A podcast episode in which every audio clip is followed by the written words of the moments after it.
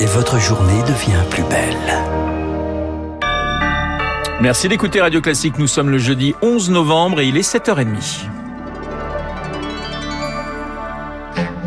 La matinale de Radio Classique avec Renaud Blanc.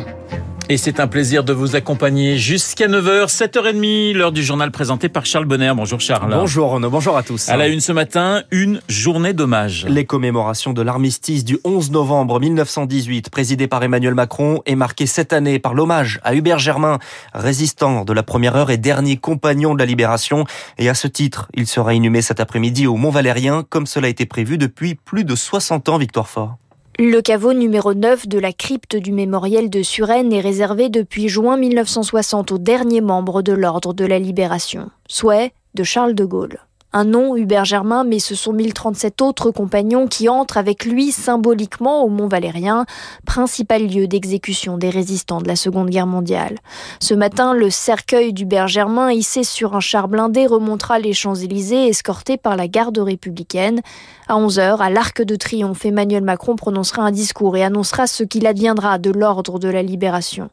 Au Mont Valérien, dans l'après-midi, les mots laisseront place au silence et à la sobriété, puis la Marseillaise et le chant des partisans accompagneront la cérémonie d'adieu. Victoire fort. Et nous reparlerons de ce 11 novembre avec mon invité à 8h15, l'historien Thierry Lenz. Charles, ça ressemble au début d'une cinquième vague. Olivier Véran le dit et il alerte sur un retour de l'épidémie. Avec 11 800 nouveaux cas enregistrés hier, le ministre de la Santé était l'invité du journal de TF1 pour faire le service après-vente de l'allocution présidentielle. Une allocution, le chef de l'État a également évoqué un sujet en surface, vantant une nouvelle arme contre le Covid. Des traitements. En réalité, il s'agit de deux pilules antivirales, le Molnupiravir du laboratoire Merck et le Paxlovid de Pfizer, deux traitements qui suscitent l'espoir, Rémi Pfister. Ce sont en fait des pilules antivirales qu'on avale après avoir été testé positif. Ces molécules diminuent la capacité du virus à se répliquer et évitent ainsi les formes graves.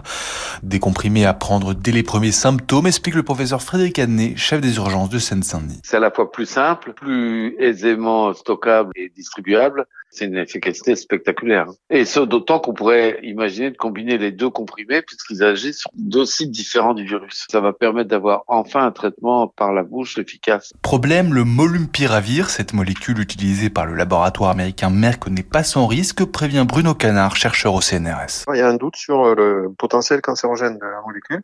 Donc, euh, ne devrait pas être utilisé chez femmes enceintes, pas chez les hommes en âge de se reproduire. Euh, c'est un outil dans la gestion des cas graves, en attendant mieux. On peut pas se permettre qu'il soit distribué hyper largement et qu'il y ait des génériques qui soient faits partout dans le monde et que ça soit du n'importe quoi parce qu'on on va avoir des problèmes. Le bénéfice risque sur le court terme est favorable, insiste le laboratoire qui doit encore voir son remède validé par l'Agence européenne du médicament. La France en a d'ores et déjà commandé 50 000 doses qui seront livrées à la fin du mois. Les explications de Rémi Pfister. L'autre message de l'allocution d'Emmanuel Macron mardi soir, gare aux demandeurs d'emploi qui n'acceptent pas de travail. Les contrôles de Pôle emploi seront renforcés dans les secteurs en tension, l'hôtellerie, la restauration, la santé. 250 000 vérifications menées dans les six prochains mois.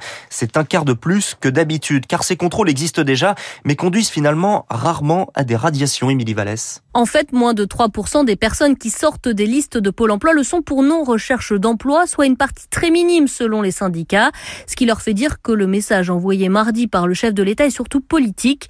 Pour eux, derrière cette annonce, c'est surtout un coup de pression adressé à l'ensemble des chômeurs.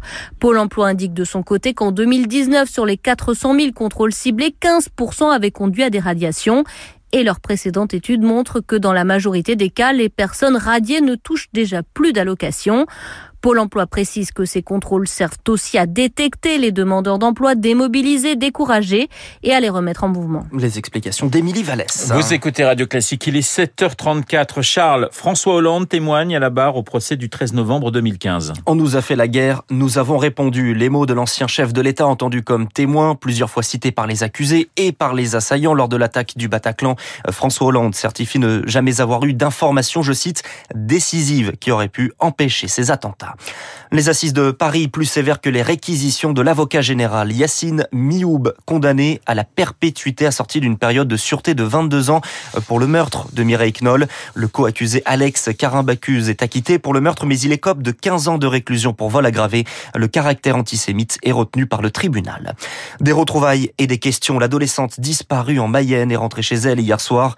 À ce stade, aucune interpellation n'a eu lieu. Les enquêteurs tentent de faire la lumière sur ce qui est arrivé à la joggeuse qui explique avoir été enlevée avant de pouvoir s'échapper et trouver refuge dans un kebab de Sablé-sur-Sarthe. Le Forum mondial sur la paix s'ouvre aujourd'hui à Paris, Charles. Une réunion de gouvernement, d'ONG et d'entreprises qui vise à améliorer la gouvernance mondiale. Emmanuel Macron ouvre cette quatrième édition en fin d'après-midi. Une réunion lancée à l'origine par la France, Marc Tédé. Cette initiative a été lancée en 2018 par Emmanuel Macron alors que le multilatéralisme et la coopération mondiale étaient mis à mal par près de deux ans de présidence Trump. Malgré sa présence à Paris, l'ex-président américain avait d'ailleurs ostensiblement boycotté la première édition. Ce forum, qui est conçu sur le modèle de la COP pour le climat, permet de pousser des projets à l'échelle planétaire. Cette année, il sera question par exemple des moyens pour faire face solidairement à de nouvelles pandémies.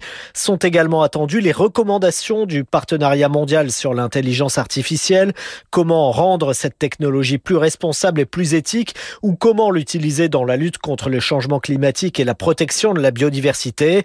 Lors de cette édition, la question de l'espace sera également abordée, avec pour objectif la lutte contre les rejets des déchets spatiaux autour de la Terre, une menace pour l'industrie de ce secteur. Marc Tédé, parmi les participants, la vice-présidente Kamala Harris, qui a rencontré hier Emmanuel Macron à l'Elysée. Ils ont salué une nouvelle ère dans la relation franco-américaine après la brouille diplomatique sur les sous-marins australiens. Allez, on termine avec du football féminin. Une victoire pour les Lyonnaises et la stupeur pour les Parisiennes. L'OL s'est imposé hier en Ligue des Champions 2-1 contre le Bayern avec 5 points d'avance.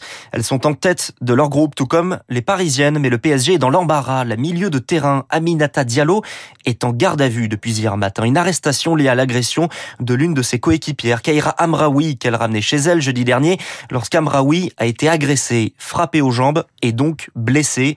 Forfait pour le match qui les opposait au Real Madrid mardi soir. C'est donc Aminata Diallo qui était titulaire à sa place. On en reparlera hein, dans la revue de presse de Marc Bourreau à 8h30, le journal de 7h30 présenté par euh, Charles Bonner. Dans un instant, les spécialistes René Girard, Baptiste Gabory, Minsk qui défie l'Europe et Glasgow, Glasgow la COP26, avec un accord trouvé cette nuit, euh, plutôt tard hier soir, entre la Chine et les États-Unis. Accord historique alors. Réponse dans deux minutes.